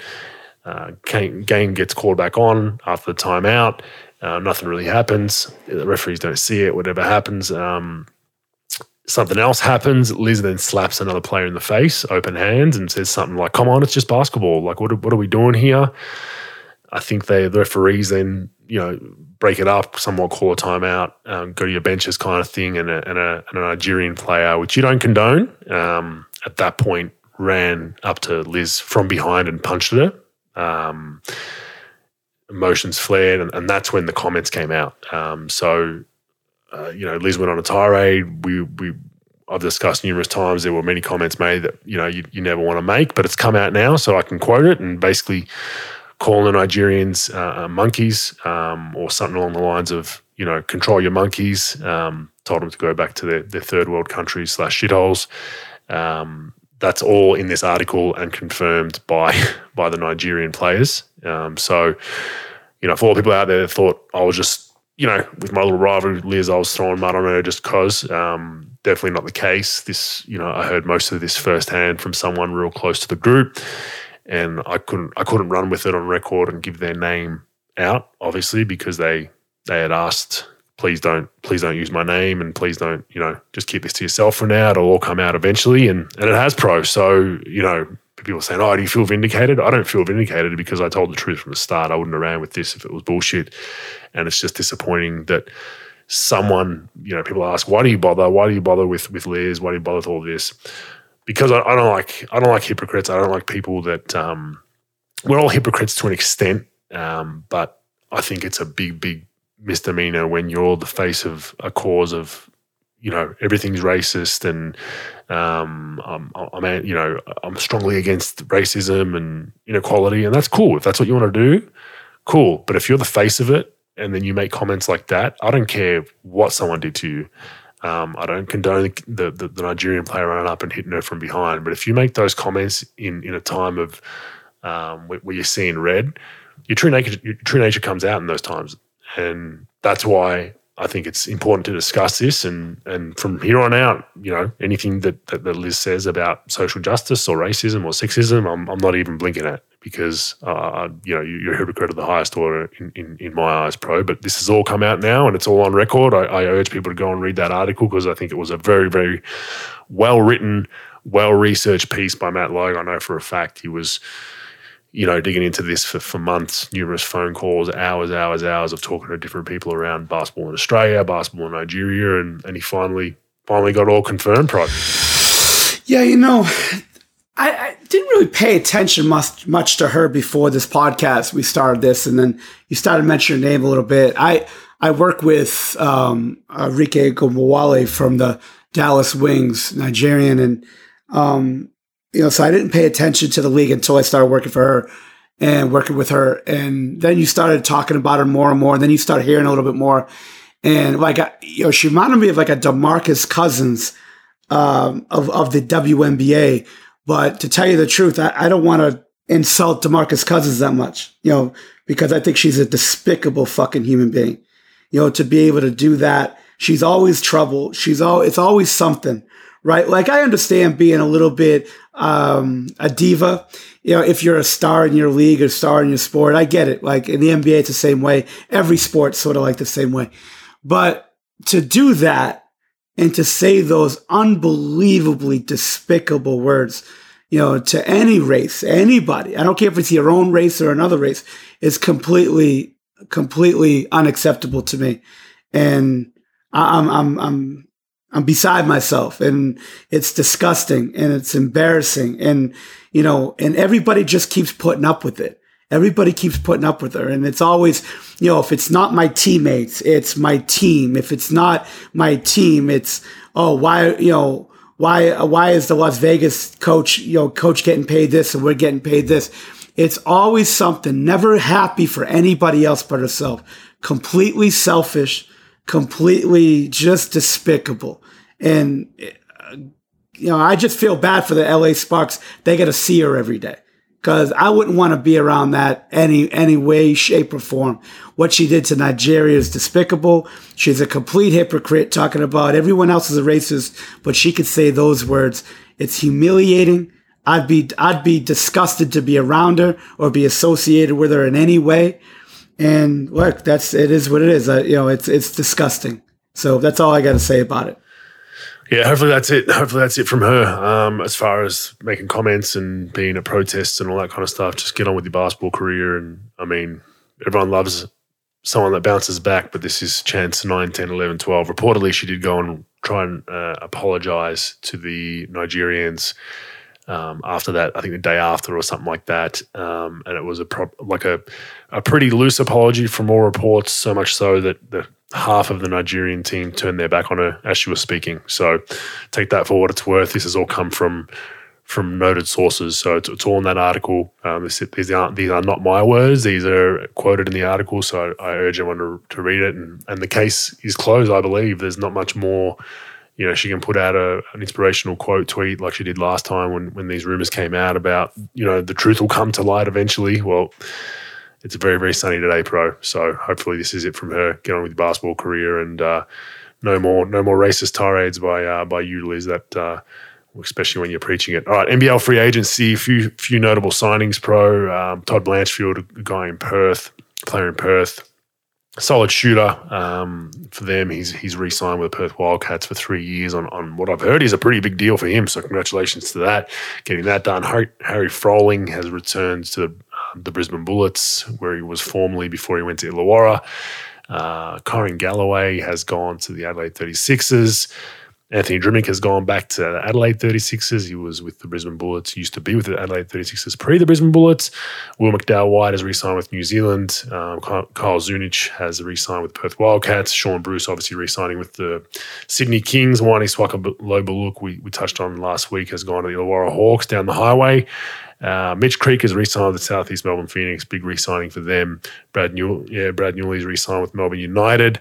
Uh, Nick Marshall has re-signed with the LA 36ers. Angus Glover is staying in Sydney. We re-signed him, and Keanu Pinder um, has re-signed with the Cairns Taipans. So not a whole lot of movement. Yeah, it's been pretty quiet, pro. Um, free agency's open, but there's a lot of a lot of players out there. We've got some hopefully some announcements in the next week or two as well. So we're pretty excited about some some things coming up and it's been pretty quiet, pretty interesting. So not a whole lot going on as of yet, pro. So we'll we'll see how that all ramps up. Yeah, I mean, I'm always uh, intrigued by the signings off season by any international league, but it seems like those guys are pretty. Uh, you know, it's pretty good signings for those teams in the league. It's it's good that they just keep on re-signing and just keep filtering through their their talent and keep restocking the teams in that league, and it just makes it that much stronger, you know, worldwide. So it'd be cool. Yeah, and it's competitive. It's getting more and more competitive. Uh, more and more teams know they need to, you know, lock their guys up earlier before teams get a chance to talk to them, and, and, and vice versa. There's a few few interesting pieces out there that um, that haven't been re-signed by their team, so we'll see how that goes. All right, stats useful or useless? Correction, pro. Uh, we made a mistake. No, I don't know if it was a mistake. I, I did say it was probably the, it was the only player in NBA history, but there is one more player in NBA history, pro, who had his name on the front and back of a jersey. Do you remember who it was last week? Did you say Jerry West? Yeah, there's one more though. Who do you think it'd be? Use your brain. I'll give you t- 10 seconds. But yeah, there's one more that people have sent me. So I appreciate that. And we will definitely, you know, put our correction out there that there is one more in NBA history that has front and back. Uh, Mario West? No. Uh, Good, good choice there. Uh, David West. I don't know how. Well, fucking Mar- Mario West too. Yeah. Tell that guy to go fuck himself. Do his fucking uh, uh, do his fucking homework. Mario West played for the Atlanta Hawks. So any player that's named West was he also? Oh, my fault. He's not. I apologize. Hey, hey, hey, hey, hey, hold on. I'll go fuck myself. I apologize. I did not read the. I did not listen. So go ahead. I apologize. Yeah, no, nah, David West, West All Star team. So he he uh, made it when he was with the Pelicans, I believe. So I thought he was All Star with the um, with the Pacers. But anyway, that's the correction. All right, Action Network has released which players covered the most miles this season. Pro, there's a top five here. I don't know if you've looked at the notes, but give me a pick of who. Do you, do you know one name that would be in the top five for the most miles covered? Most Most miles covered. If I had total for the season. Um, fuck. I don't know. I would not have got any of these if you yeah, told me. Uh, Dorian um, Finney Smith. I have no idea. No. So number number one is Mikal Bridges in the league. 212 miles covered for Ooh. the season. Number two is his brother, ah. Miles, at 200 at 210. Um, miles at 210 miles. uh, three was Ty- Tyrese Halliburton at 206. Um, four was Tyrese Maxey at just under Halliburton at 206 point whatever. And Scottie Barnes Ooh. was fifth at 201. So most miles covered um, end to end, nice. uh, which is kind of a not really relevant to anything statistical, but interesting nonetheless. Useful or useless, bro? Uh, I think it's useful just to know how much those guys are running and how hard they're working. I'm not a huge fan of that, but I guess it's useful to a certain degree. Yeah, I, agree. I think it's useful just knowing how much they move um, and get up and down the floor from end to end. But I don't think it's really changing too much. But you just you do know they they leave it all out on the floor. The Warriors now have 12 playoff comeback wins after trailing by 15 plus under Steve Kerr from Sports Center. Useful or useless? Um, I think it's useful, but it's useless to tell me it's under Kerr. I just think them winning, you know, 50, I mean, coming back from 15 down period, that many games um, I think it's definitely useful. I mean, it means they have perseverance. They could sort of, you know, get punched in the face, absorb the blow, and and, and finish games. So I think it's pretty useful. What do you think? Yeah, useful. Well, I, I think why they mentioned Kerr is because there wasn't a lot of playoff success uh, pre. Yeah, no doubt, no doubt. For the last thirty years, two under Mark Jackson when I was there, and then there was the one we believe year where they knocked out Dallas, and and it was that was pretty much it since the, the early nineties. So, but yeah, I think it's useful. I think they're they're one of those teams that you, you just you know when you're playing against the Warriors and you're, you're up by 15 or 20, you just never know it's you just know it's never enough. You know there's going to be a run, and how can you sustain that run? You ever rarely see them completely get blown out. Although they did in that Memphis series, you ever rarely see that. Um, but they, yeah, they're definitely one of those tough teams that you you know you're never too safe. All right, playoff threes all time. So this isn't any this isn't a top five or a top 10 these are just some names all right so michael jordan's got 148 threes in, in the playoffs interesting dirk has 149 pro 100 151 made threes pro draymond green get the fuck out of here you would never I, have guessed i was right? gonna say steph well this isn't this isn't the top three this is just they're just three oh, names three names I, I my bad. okay, two, yeah. Yeah, yeah. It's not the yeah. top three, not the top three. But Draymond Green has more career three pointers in the playoffs, albeit he's been in the playoffs every every year he's played.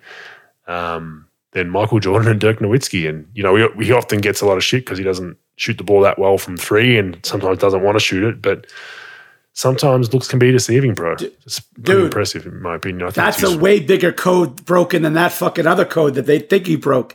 That is the biggest code he broke right there. That 151, I would have never guessed it. Not from him. Never have guessed it. Like if you would have told me he has more than those two guys, I uh, never would have believed it, but he does. So um, and like I said, it, it, does help. I think MJ didn't make the playoffs a couple of seasons. Did he make? He didn't make it his rookie in rookie year, and then he was in the, fir- yeah. the first round a couple yeah, of seasons. I don't think so too. yeah. yeah and Draymond's been pretty deep for the last, you know, however long, besides the one bad season they had, you know, a season not to go. So, pretty interesting stat. All right. Uh, Jrue Holiday is the first NBA player in 25 seasons pro to record a steal and a block shot in the last 10 seconds of a playoff game. Useful or useless?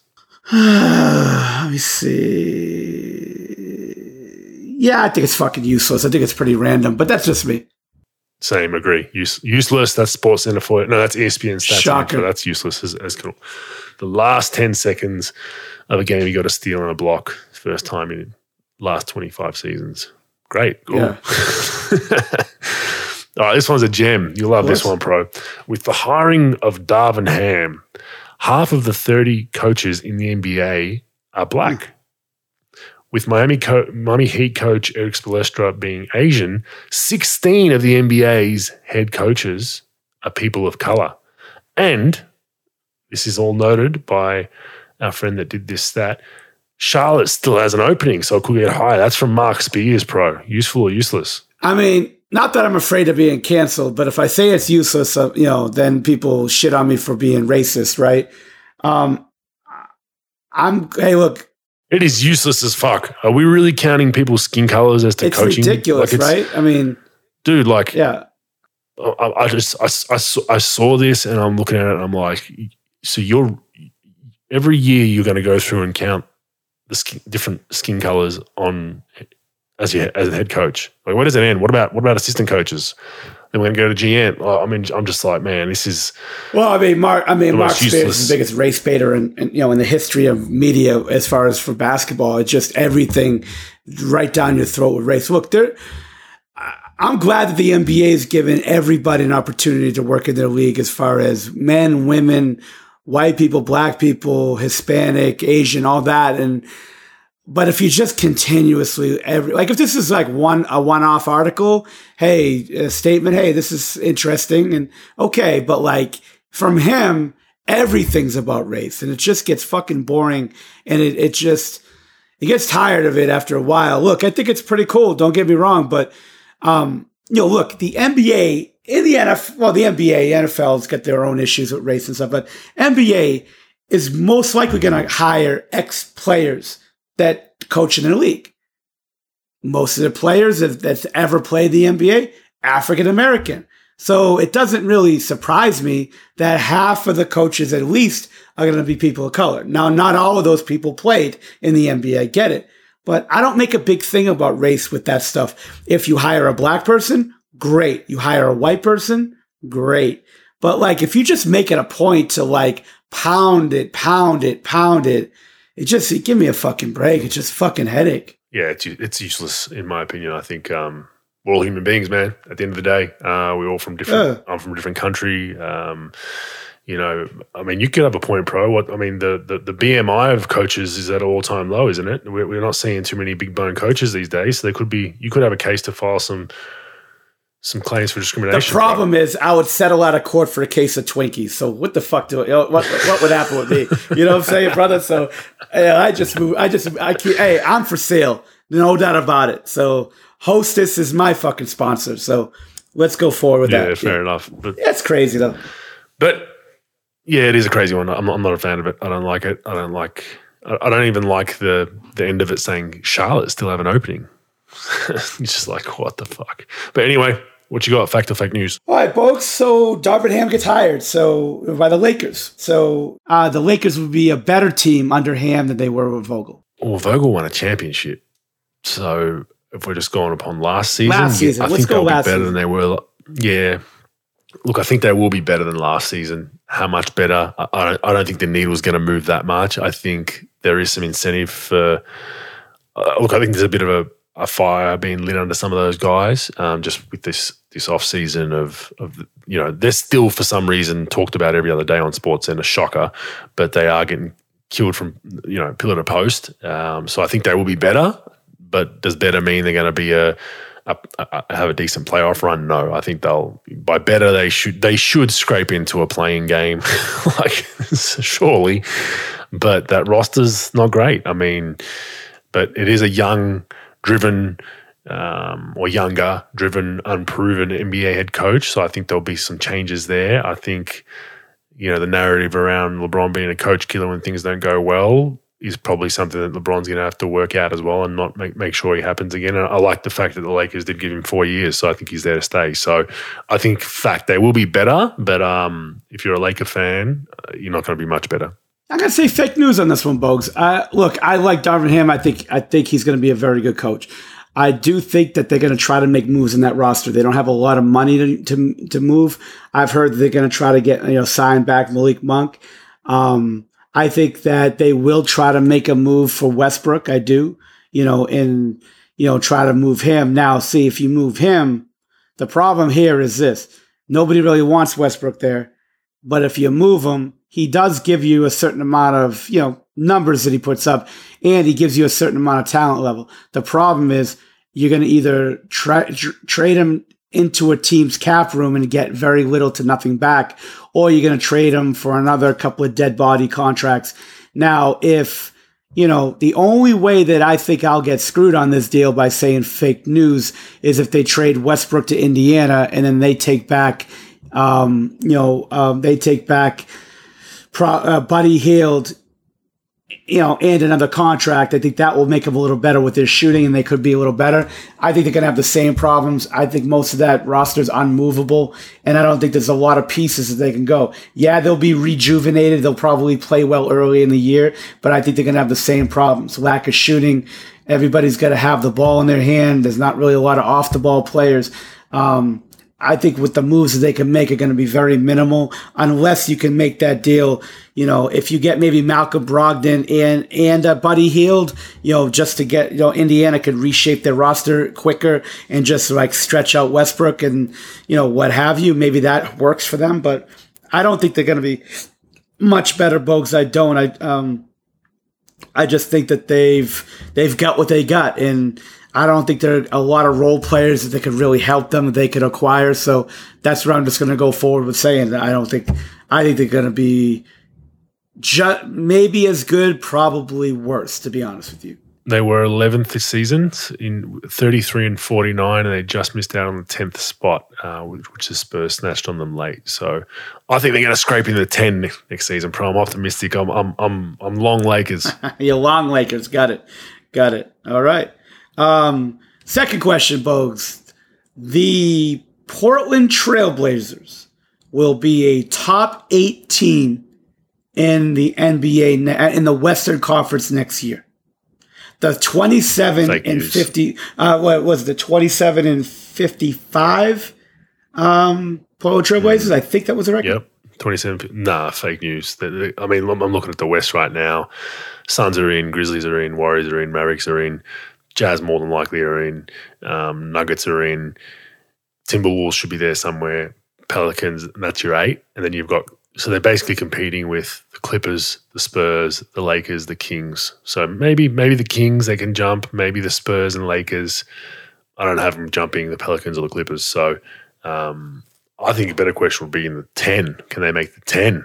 That one's a tough one the the eight definitely not. Fake Hey, Bobes, everybody's a fucking critic. You want you now you want to now you want to take over fake and fact news, you asshole. I wasn't. No, I wasn't having a crack at you. I was just a topic of conversation. Yeah, yeah Bobes, I agree. I, I I don't. I agree with that question, but I don't. I, I agree that I disagree. That fact fake news. They will not be in the top eight. I mean, look at the fucking starting five next year.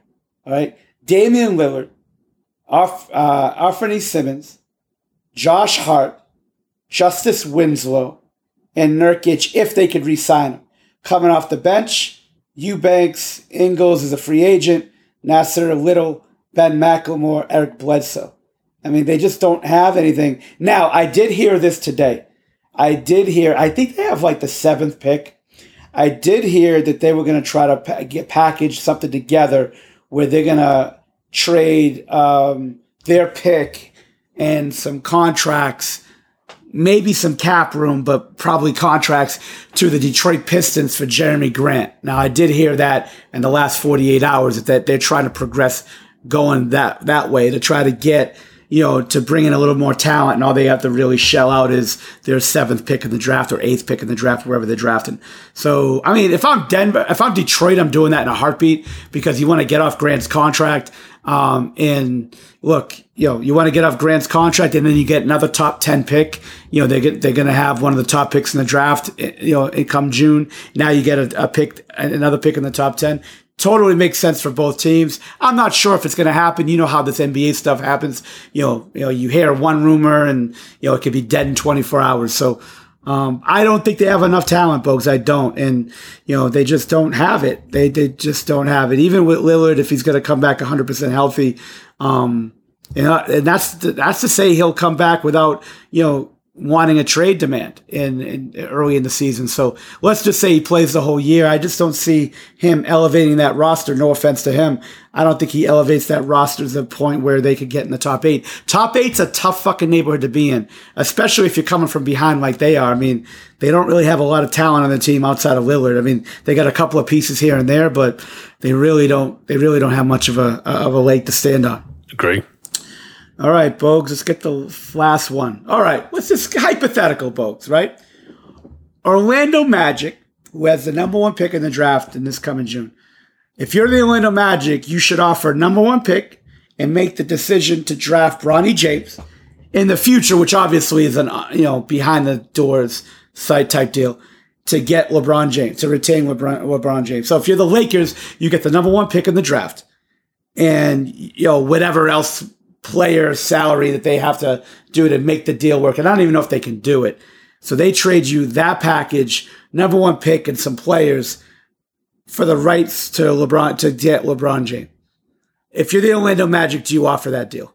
So LeBron goes there this season, and then you, obviously they have to draft Bronny. Yeah, like they, they already say, look, LeBron, like on the tr- like, yeah, like yeah. before the trades even made. Deal. Hey, look, that we're going to do this for you. We're going to keep you here to have him. So the question is not do you agree with the deal or not? If you're the Orlando Magic, you do the deal. Number one pick, you give up the number one pick right now for LeBron James. Mm, that's a tough one because I mean they got a they have a young roster, right? But it's not. It's really not that good of a young roster, is it? No, it's it's definitely developing. Yeah, it's definitely developing. But I'm saying they don't have a standout. Folks, here's like young. Here's the deal. Okay, starting five: Cole Anthony, Jalen Suggs, their rookie from this past year, Franz Wagner, average about 15 and 5, Jonathan Isaac, that hasn't mm. played in a couple of years because of injury, and Wendell Carter. Coming off the bench, our favorite, Mo Bamba, uh, Chuma Akiki, Okeke, mm-hmm. who was a young kid, Terrence Ross, who I think is a free agent, if I'm not mistaken, Gary Harris, I think he's a free agent, Markelle Fultz hasn't really played, and then they don't really have anybody considerable like on their third. They got like Robin Lopez, which I think will be a free agent. Um, uh, Mo Wagner, not much of a you know okay player, not bad, and R.J. Hampton. Those those are sort of the top twelve players or so. So do you trade now? Like salary, let's just sort of put it together. They'll need to come up with roughly forty million bucks. So I guess realistically, you'd have to trade them Markelle Fultz just to make the deal work, let's see, they got about 20, 40, 60. They resign Mo Bamba for a big might deal. Be, yeah, right. They might be able to bring him in cap room, but say they have to trade Jonathan Isaacs or and or Markelle Fultz to get the deal done. So you'll basically be pairing LeBron James with, you know, Cole Anthony and a couple of other young players. So that's basically what you're looking at. Sucks, yeah. yeah. I like Suggs. I think he's going to be a player. I just don't think Orlando has that young roster that's going to be something in the future yet. Um, so I'll do it. I'll, I'll go fact. I'll do it. I'd bring LeBron there, um, have him bring some life into that Orlando Magic franchise that hasn't won a lot of games lately. Um, you're locking your son, yeah, whatever. I mean, the marketing of it will help, I think. But um, if this was OKC, I would say no because I think they've got a lot of young pieces that are developing and they're going to be something good in the future. Orlando, I'm not sold on. I, I know they've got a young roster like Suggs, but other than that, I don't really know what this roster is and where it's going. I think it's a very, very, very, very poor roster in my opinion. So I'll, I would do it just based on that. Give LeBron a year or two there. Orlando, he can visit Disney World. His son can uh, get drafted by him. Why not? Why not, bro? What do you got? You know, it's funny. You sort of changed my mind a little bit, Bogues. I was going to say fake news in a heartbeat because, look, number one pick has a lot of value, even though there's no real clear cut number one. There's about three, three and a half players up top that they'll probably consider for that number one pick that are really good players. Um, and I was going to say, nah, why not? But you're right. You look at the roster, it's not very good. I mean, like, you know, Cole Anthony is decent don't get me wrong, could be a top 20 point guard in the NBA, closer to 20, a lot closer to 20 than I am at, than he is at one. And then you get Suggs, who's just okay, in my opinion. He's a decent player. And then, like, I don't know about Jonathan Isaacs because of his health. Markelle Fultz is just an average player, in my opinion. Terrence Ross, okay. You know, like Mo Bamba, okay. Like Wendell Carter, good guy, decent player like, yeah, like fuck that. I'll I'll swing for the fences and get LeBron. I wasn't gonna do it at first, but now that I'm thinking about it, yeah, I'll swing for the fences for sure. I'll go. I'll make the deal. Yeah, and as I, as I said, if this was OKC, if this was a team that had young prospects that were building into something and need a play, I'd be like, probably not. Yeah. You know what I mean? But I just don't see anyone on that on that Orlando roster that you're like, this is our three or four young guys that we're developing with and going to be the core in the next five to ten years. They don't have that, so that's the only reason I'd I'd, I'd consider doing it. So, Ch- good job, hey, bro. He's fooled them again, brother. Fools and horses. All right, that is episode sixty-seven. Appreciate everybody sending me shit in when I get it wrong. When we get it wrong, we love to hear it. Uh, we've got a don't forget we've got our our fan of the Boston Celtics that uh, tweets me abuse all the time. Hmm. Pro has picked Miami, so at him and get on him. He has tipped Miami. I've tipped Boston. I could be wrong, but you've got 24 hours till the game tomorrow to put some tweets out there. So we appreciate everyone supporting the podcast. Keep it coming. And Pro, I'm in the in the works of a of our first uh, sponsor. So um, having a bit of a chat about that and hopefully we'll be up in the next couple of weeks. Folks, seriously, I, I, mean, I need some money coming in here, brother. It's been it's been a couple of years. Hopefully, we get. I mean, is it going to be hostess? You know, I'm not going to get money, but I'm going to get product. I need something, and don't. T- hey, if someone from Hostess is listening, hey, we don't can do tell it. me this like you know. Don't give me this athletic company or you know uh, athletic greens or something like that. I need something like that with cholesterol spinach yeah, milkshakes. Fuck that. I need I need Shamrock shakes from McDonald's. I don't need fucking. I don't need health. We'll see. Well, the reason why I don't pay you is because it'll just go on on food to a bad diet. So I'm actually doing you a favor. You know what, Bose? You're right. And plus, um, if I need if I need to run from the FBI, I guarantee you there's at least 500 families in Australia that will take me in now. I do think I do have a lot of popularity in Australia. Every Australian that comes up to me and talks to me in America says, You're a fucking hit in Australia. And you know what? I, I believe that. I believe that. I do believe. I think it, I love my Italian heritage, but if I wasn't going to be Italian, I'd pick Australian in a heartbeat.